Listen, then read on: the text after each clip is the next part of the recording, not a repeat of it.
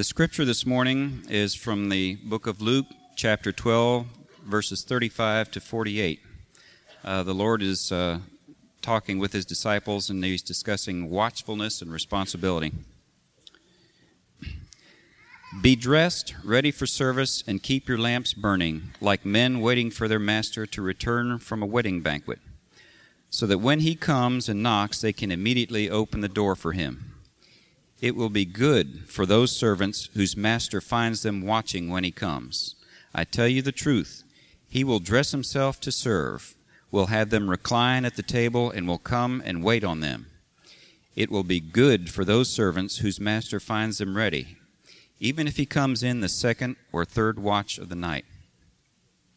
But understand this if the owner of the house had known at what hour the thief was coming, he would not have let his house be broken into.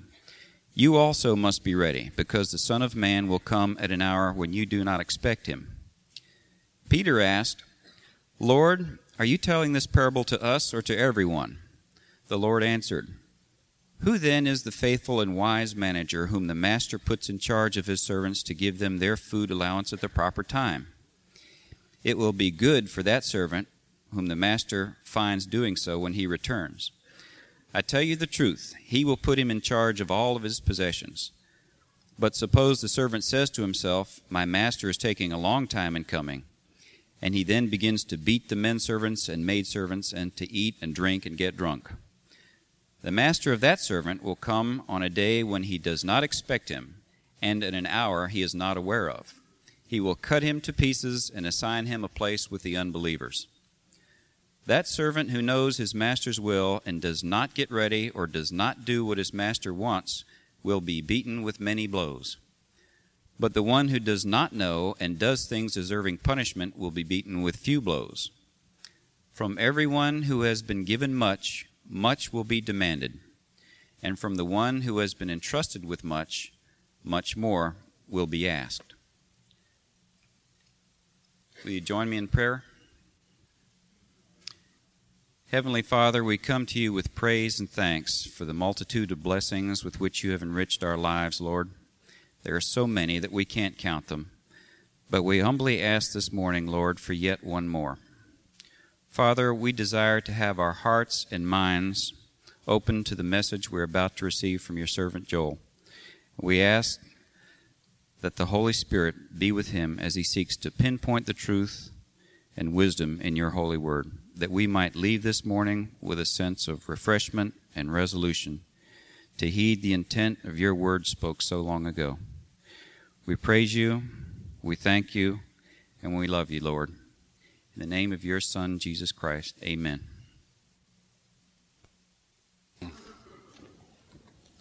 Thanks, Steve. Before you turn uh, or close, close your scriptures, let me just go through the scripture with you one more time because I'm going to be saying something to you this morning that is just the opposite of what you've heard preached on this before, which is not uncommon for this church. We try to do everything in opposites. Um, let me first go through some technicalities so that you can understand uh, the original manuscript and some, some um, details about the manuscript that m- you may not know. First of all, the entire message is preached in the first segment of those parables. Be in readiness. It is a present participle imperative, which means literally be the kind of person who is always ready, so ready that you don't have to be reminded. Traditionally, this message or this passage has been interpreted by scriptures Let's be ready because the Lord is coming again. The passage literally means let's be ready whether or not the Lord comes again. Traditionally, people have said, they have gone around in a frenzy saying, you know, well, I know these are the last days. These are just the last days. This has got to be the last days. You know, the Jehovah's Witnesses come around and they try to talk you into the fact that, don't you know the world's coming to an end? Don't you feel like everything's just going to blow up in your face? Terribly frustrated if you say, No, I think it's going okay. You know? Just trying to work themselves, they, they work on the basis of the world is coming to an end. Very, very, very many of the cults have been formed on the basis of predicting the end of the world and when the rapture is going to happen or when the Lord's going to come again and so on and so forth. And some of the Orthodox Christian segments of Christianity have come very close to trying to work up a frenzy or a hype among the people, try to work up a religiosity among the people on the basis of they're going to get caught doing something wrong because Jesus is going to come at any second. Well, that could that could happen. And the Lord could literally come. I mean, he could come before I get done talking here and be fine. But that's not what this message is saying. That's not what this passage is talking about. It is talking about being the kind of person that will be responsible no, how, no matter how long it takes for the Lord to come again. It's just the opposite of what you usually hear. Now, when he says the master went away to a wedding feast, let me give you a picture of that. And we don't know whether it's this guy's wedding or a friend's wedding. Doesn't say. But it usually went like this that somebody would, the, the groom would march in the night to the bride's house in order to collect her. and, and then after a while, he would take her home to his house. Now, a wedding back then didn't last 20 minutes or half an hour or an hour like it does today. A wedding would last at least a few days, sometimes a couple weeks, sometimes a month or more. I mean, they had a celebration. And so there was no time, there was no telling how long the master would be away. He could be away just a few, few days, could be away over a month. I mean, if, if he wasn't the groom, he could stay over with the family, just hang out. So there was no telling. If he was the groom, now watch this, they had to be even more ready because not only would the master come back, but the entire wedding party would come back. So they said, You got to have your, your loins girded. Now, what they mean by that is, of course, they all wore the skirts and they wore the leather belts. And the, to gird your loins you simply reached back and got the back hem of that belt and stuck it inside the belt. So you turned a dress into Bermuda shorts. I mean, basically, that was it. Because it was a lot more fun to work in Bermudas than it is in a dress. A lot easier to run, you know, in Bermudas than it is in a dress. So that's what me, means. Wear Bermudas would, would be the modern translation of this. Be ready to run, you know, work around the house. Um, you know, when somebody comes and you're in your shorts, don't be embarrassed. Tell them your loins are girded. if they're a Christian, they'll know what you mean. If not, shut the door real quick. Says whether he comes in the second or third watch. In, in, in, uh, in Rome, uh, in the Roman Empire, the, the, night was divided into four watches. In Jewish uh, tradition, it was divided into three watches. But basically, it says even if he comes at the end of the night, at the very times when it is hardest to keep awake, he could come at that time. Um, verse 42, I want to tell you this. I want you to note the order in which those words are. When Peter says, Lord, are you addressing this parable to us or to everyone else as well? The Lord says, Who then? In other words, he doesn't answer his question. He starts categorizing people. The first category he has is the faithful and wise servant. Now, I want you to notice the order of that. Most Christians, when they join up, want to reverse the order. You give me wisdom, and I'll be faithful. You tell me what to do, and I'll do it. You give me enough information, and I'll act on it. Give me wisdom before faithfulness. That's not the order of Scripture. The order of Scripture is you act on what you know, you act on the best you have, and from that you will gain wisdom. That's the order of Scripture. God always calls us to faithfulness before wisdom. So, who is the faithful and wise servant? And he starts, he starts uh, dividing them up. And one more, uh, um, well, let me give you the general categories. First of all, he gives a category there's the faithful and wise servant. And then he says, but there's going to be some others. There are three basic categories. First of all, it's the slave that says in his heart, Master will be a long time in coming, and he begins to beat the slaves. And both men and women, uh, yeah, both men and women are maidservants and men servants. Literally, the word here comes from the, from the Greek word peos, which is, a, which is a word for a child. So, in other words, this guy is so mean that he is not only using the master's goods for his own gratification, but he is being cruel to defenseless people who are given into his care. He is being downright mean. um, they're not just subordinates, they are people of decreased capacity. Okay, that's one category. And the punishment there is that person is going to get cut off from believers. Now, the imagery is that if a Roman master came home and found his house in disorder, he literally had the right to take a, a, a sword and cleave the chief steward in half. He could do that.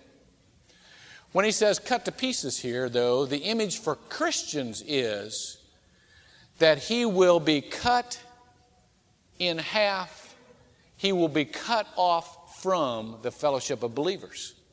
That is the one who does not take any account of the master. If there are those of us in here who operate lives in which we are not taking any account of the master, that is the judgment.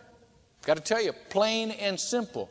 When the time comes, you will be cut off from believers. That's the category. Secondly, though, there's another category. It's a category who does take account of the master. He knows his master's will, see? However, he doesn't get ready. He believes, but he doesn't obey. And the Bible says that they, he will receive many lashes. In other words, he will be punished. He will suffer consequences for his outright rebellion, because that's what that is. Now, there's a third category, and it's not rebellion, it's stupidity, ignorance, folly. The Bible says there is a group of people who just flat don't know. I mean, they just never heard, they were never taught, they don't know.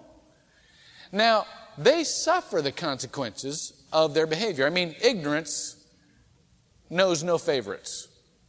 And so, anytime we're stupid about something, anytime we um, do something that is stupid, we're going to suffer the same consequences no matter what our degree of belief is.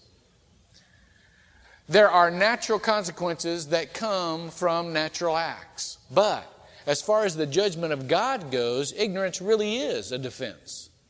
And He does understand if, no, some, if someone has not yet had the chance to learn that. And He does take that into account. Scripture says. So there are three categories of judgment. Now,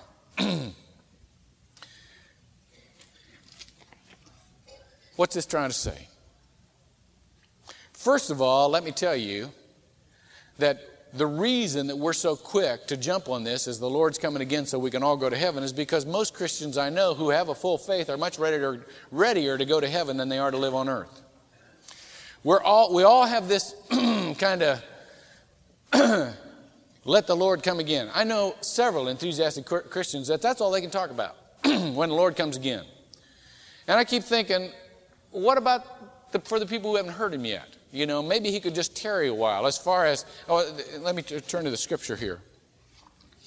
In 2 Peter chapter 3, it says, The Lord is not slow about his promises. It's talking about the Lord coming again. This is chapter uh, 3, verse 9. 2 Peter 3 9. The Lord is not slow about his promises, as some count slowness, like, I thought he was supposed to show up by now, but is patient toward you not wishing for any to perish, but for all to come to repentance. Now, that says something about um, doctrinal limit of atonement uh, for you Presbyterians with us, but it also says something about why God is stalling. Because he cares as much for those who are not saved as he does for those who are saved. It's just that simple. He wants all to come to him. And as Christians, you know, when we get converted and we say, okay, the Lord can come again now, we're not having the mind of Christ or the heart of God. Because we should be concerned, we should be glad if He tarries a while so that we can share with other people and they can get in heaven too. Secondly, we're always, I mean, most of us have very strenuous lives. Most of us have more problems we could shake a stick at, to be honest. You know, I'd like to stand up here and say, of course, if you're a believer, you don't have any problems. We go, go into an Oral Roberts. God, God's bigger than all our problems, and God is bigger than all our problems, but we still got problems. Let's be honest with one another. And it is important that we don't try to escape those. It's neat to be able to die at any time. It really is. I, was, I spoke at an uh, FCA banquet Thursday, Fellowship of Christian Athletes, and the guy sitting across from me was a teacher and, and coach at Deltona. He told me about a minister friend in here of his who was minister in the inner city, someplace in Tennessee. And he was just turning crack dealers in right and left. I mean, just turning them in.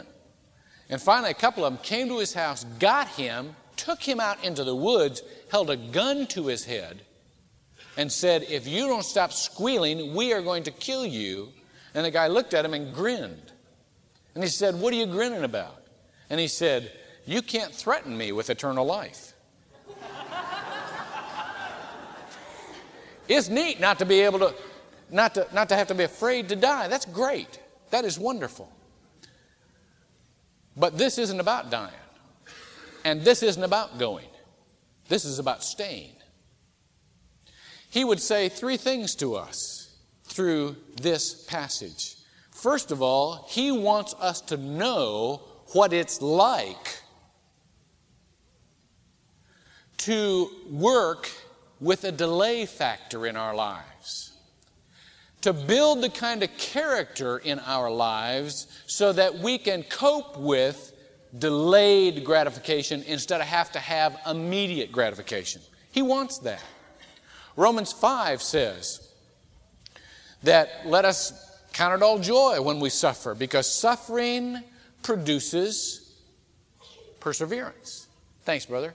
Perseverance produces character. Character, hope. You understand?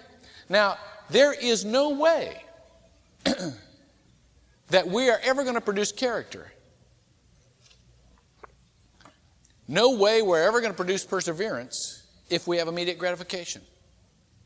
If the master is always there and saying, Good job, well done, good and faithful servant, terrific, keep it up. The only way we develop perseverance is to feel alone and unrewarded for our obedience. Now, that's a tough row to hoe, isn't it? But you tell me a way to develop perseverance without problems. Tell me a way to develop a tendency to hang on, the character that will not give up. When every time we've done something good, there's a voice saying, Wonderful, that's my baby. No way. This is saying that the master goes away and the test comes when he is away. Test doesn't come when he comes back. That's the final grade when he comes back. The test comes when he is away. So, all of these folks that are saying, Boy, we got to get on the stick because the Lord's coming again. You know, last year we had the 88 reasons why Jesus was coming in an 88 scare. Well, get ready because I heard on the article, I heard on the radio that this guy said, Oh, I missed a year. It's supposed to be 89. We're going to go through it again. Here we go again. The point of this couple parables is we don't know when he will come. If we think we know, he won't come then. What does the Bible say? Say, he will come at an hour what? When he is not expected, an hour that he does not know. So the point isn't to figure out when he's coming. The point is to figure out what character we're to have no matter when he comes. We're in this for the long haul. And that's very important. There are a couple of re- there, there, there are a couple of things that he's trying to teach us. One is that he does not want us to behave on whipped up human emotion. One of the things I love about being here is that we don't have to work ourselves into a religious frenzy. We get all the spirit with none of the hype. It's great. We don't have to get ourselves in a certain category emotionally before we have the audacity to go out and do our faith. That's great. And sometimes we don't even sense the direct presence of the Lord, but we'll do it anyhow. That's great. There's a delay factor. Someday, when I stand before God, someday, when the Lord gives me what I've been asking for. I don't need it right now. I'll be obedient to as much as I know right now, but someday. Second thing that is very important is that we are to operate not only not have an immediate gratification, but not even to have an immediate sense of direction or presence. Now, this is tough to say. This is tough to say. Because I tell you, Sunday after Sunday, that the whole essence of Christianity is not Christianity, it's Christ. That what we're here to do is to worship Christ, to come to know Him personally, so that what He says we can hear. And I'm not kidding. But you know what? All of us, again, if we're honest with one another, will go through times in our lives, very desert, dry times, when we can't hear God and we don't feel His nearness. There are some people I know that have been blatantly honest with me and came in and come in and sat down and say, you know, everybody keeps saying Jesus told me this and God told me that, and you know, I just had a you know real confirmation in this. And I, I got to be honest with you, I've never heard him.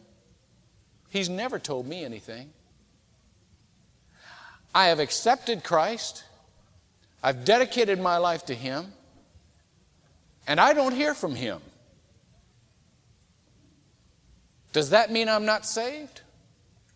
Uh uh-uh. uh This means the master's away. You know, you're on your own for a little bit. He'll come back. There are some of you who say, you know, I used to feel close. I used to think I knew him. He used to talk with me. We used to just, I mean, every place I saw, I saw him. But I don't feel like that anymore. Does that mean I really didn't have it? No. It just means that we need to be able to operate no matter how we feel. It means even when we can't sense His nearness. And much of the time, it's because of us. I mean, God does withdraw for a certain purpose. Jesus was alone in the desert to face Satan. Jesus went out in the garden at night, and all of his friends fell asleep, talking with God. And even on the cross, Jesus said, Why have you forsaken me? He felt totally isolated, but he was still obedient. Whether or not we feel near to God is not the issue. The issue is what are we doing with what he's given us? That's the third category. You notice in this parable, or in these parables, when he comes back, he is not judging on our moral character. When we accept Christ, our moral character has been put into the life of Christ so that whenever God sees us, He sees us through the life of Christ, and our moral character is not the issue anymore. When He comes back, what He is judging on is how well we've done with what He's given us to take care of. That's the judgment. Now, here's the question how well have we done with what He's given us?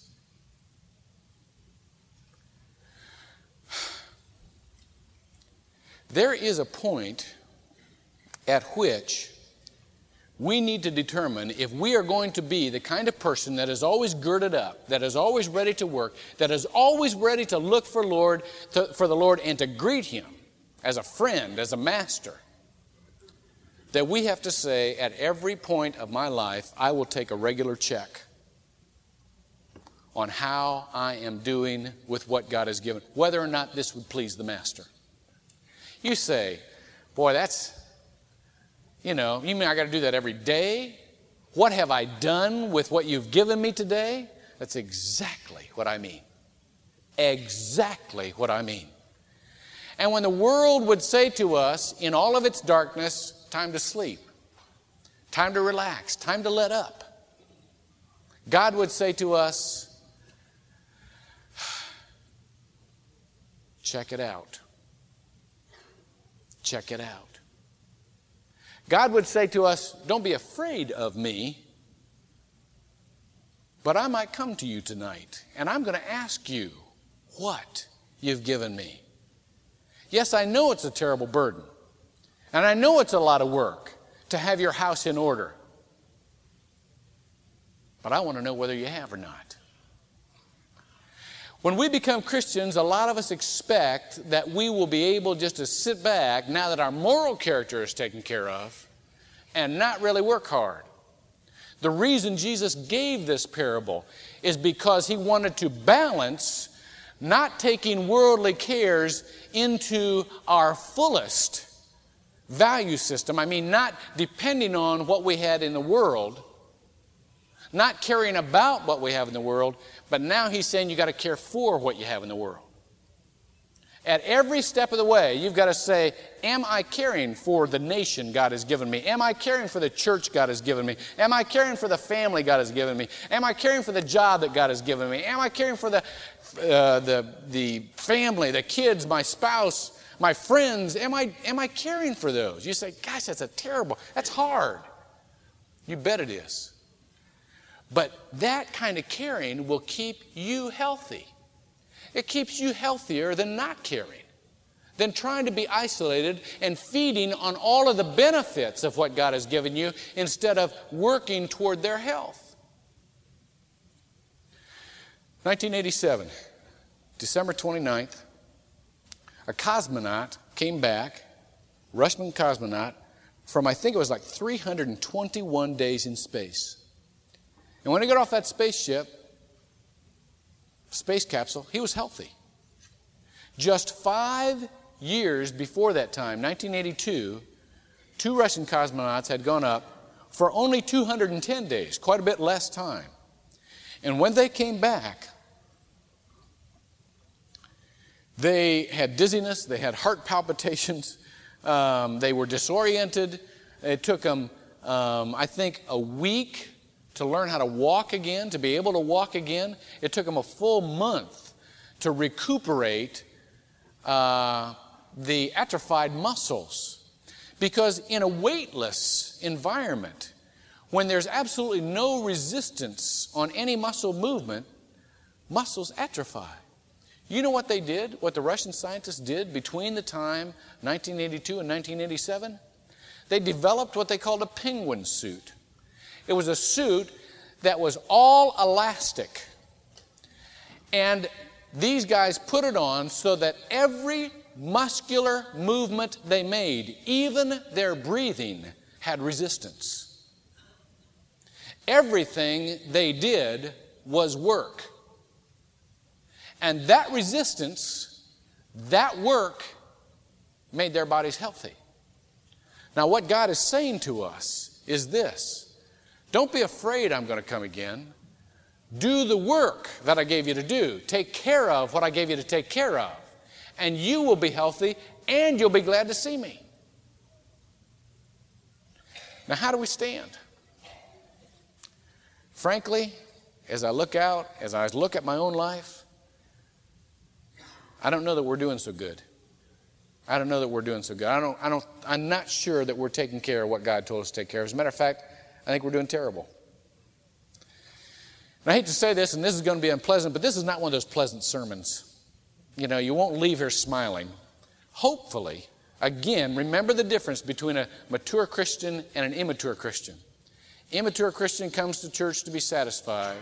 A mature Christian comes to church to be changed. That's the difference. So hopefully, whereas you're not going to be satisfied with this, we can find some ways to change. I don't think we're doing so hot with our country because I don't think we're looking after it. I don't think we're taking care of it. Lon got up a minute ago and talked about the abortion issue. And frankly, all I hear about the abortion issue are, comes from a standpoint of human rights. He was exactly right. We're either talking about the rights of the mother or the rights of the unborn child. And this rights is against this rights. We don't talk about what God wants, what the master would do, what would please God. That's the issue. We're supposedly a Christian nation. You know, 96% of Americans believe in God.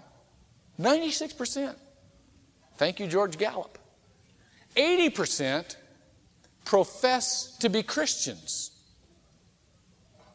But there are a hundred times more burglaries in Christian America than in pagan Japan. In my last church, there was a man who had spent 26 years as a missionary in Japan, and when he brought his family back from that environment, they almost had a breakdown after they got to America because our culture was so violent and so aggressive and so insensitive.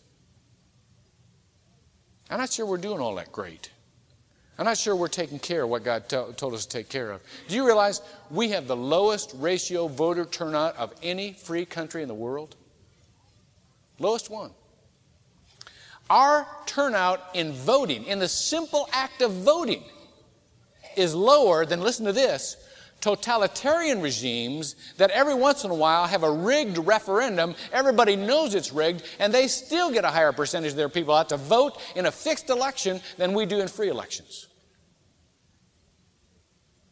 I don't think we're doing so hot. I don't think we're taking care of what God gave us.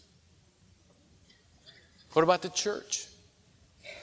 Well, we're having a good time, aren't we?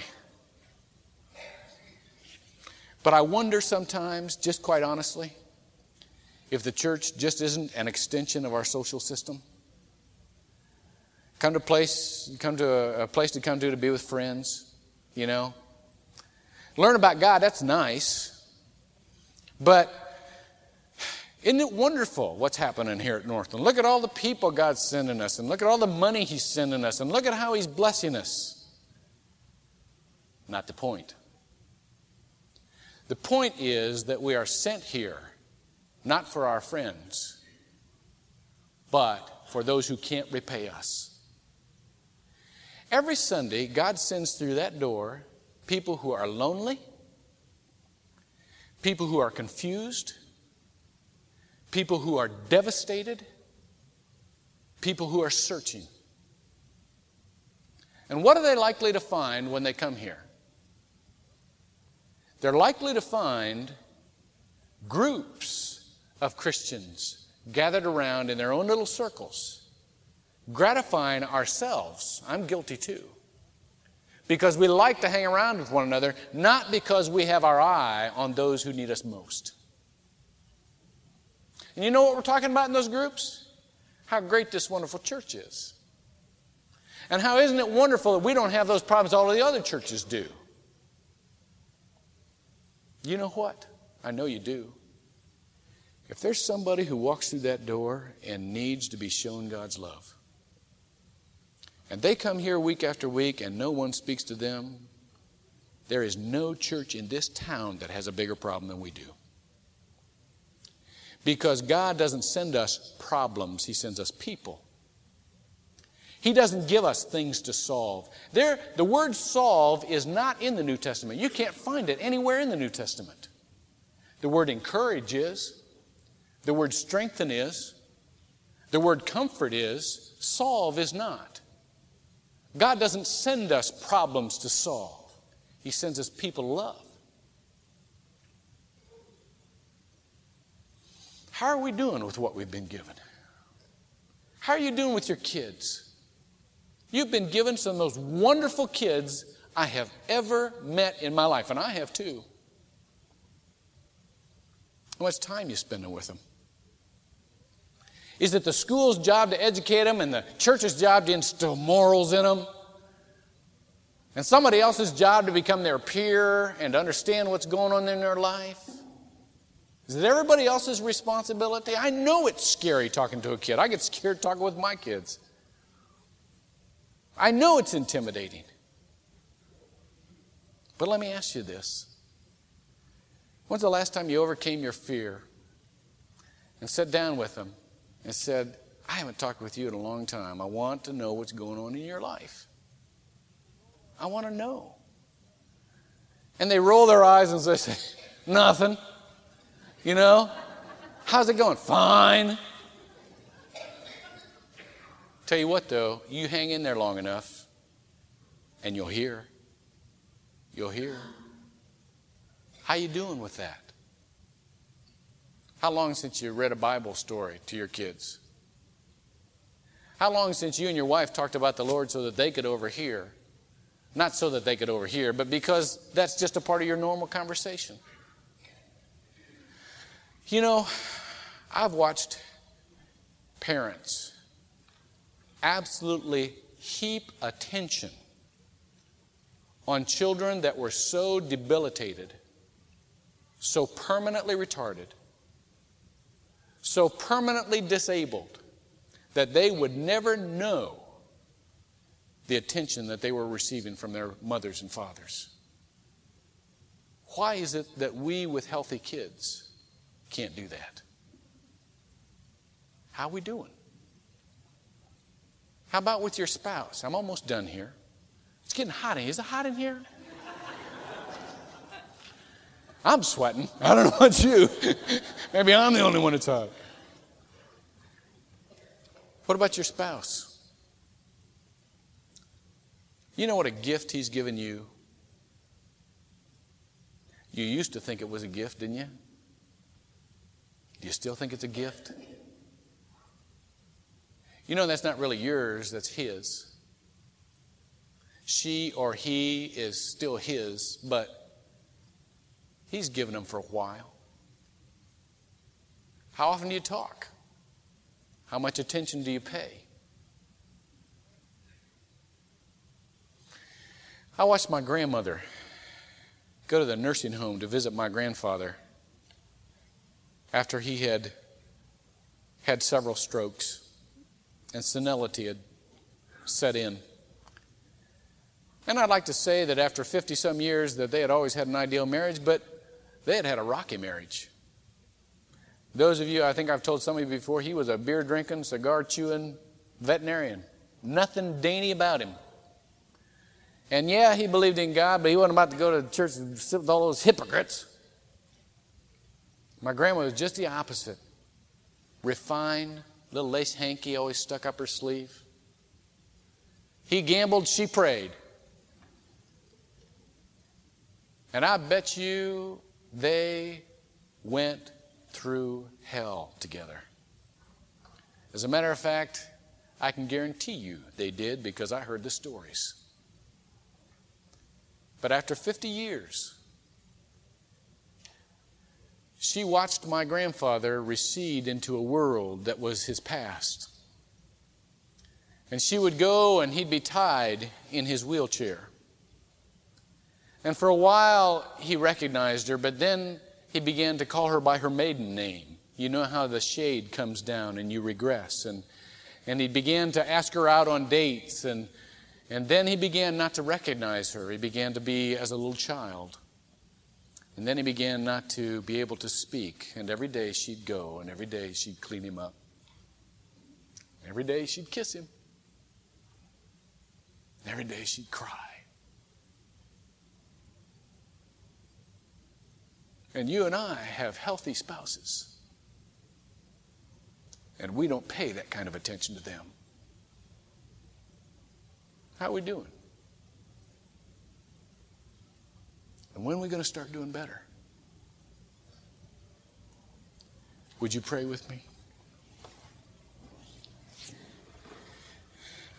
God, John was right. We have tried to be God. We have tried to take over for you. And we have abused what you have given us. And Steve was right. You've given us more than we can ever, ever thank you for. We do ask your forgiveness for not paying attention, for not taking better care. Help us to gird our loins, to be ready, to take care, to listen to our wives and our husbands and our children. Help us. to take care of the jobs you've given us, such as they are. They may not be what we want, but they're what you've given us. Help us to pay attention. Help us to take care of the people you send us. They may not be as much fun as we could have, but there is no deeper character than when a person lays down his life and contributes to a life where they cannot be repaid. And the nation, Lord, it's going to take a long time. But if you give us a long time to learn to live as your Son, Jesus Christ, let us live that way when we feel lonely and we want you back, help us just to be faithful so that when you come back, it'll be a great celebration. In Jesus' name, amen.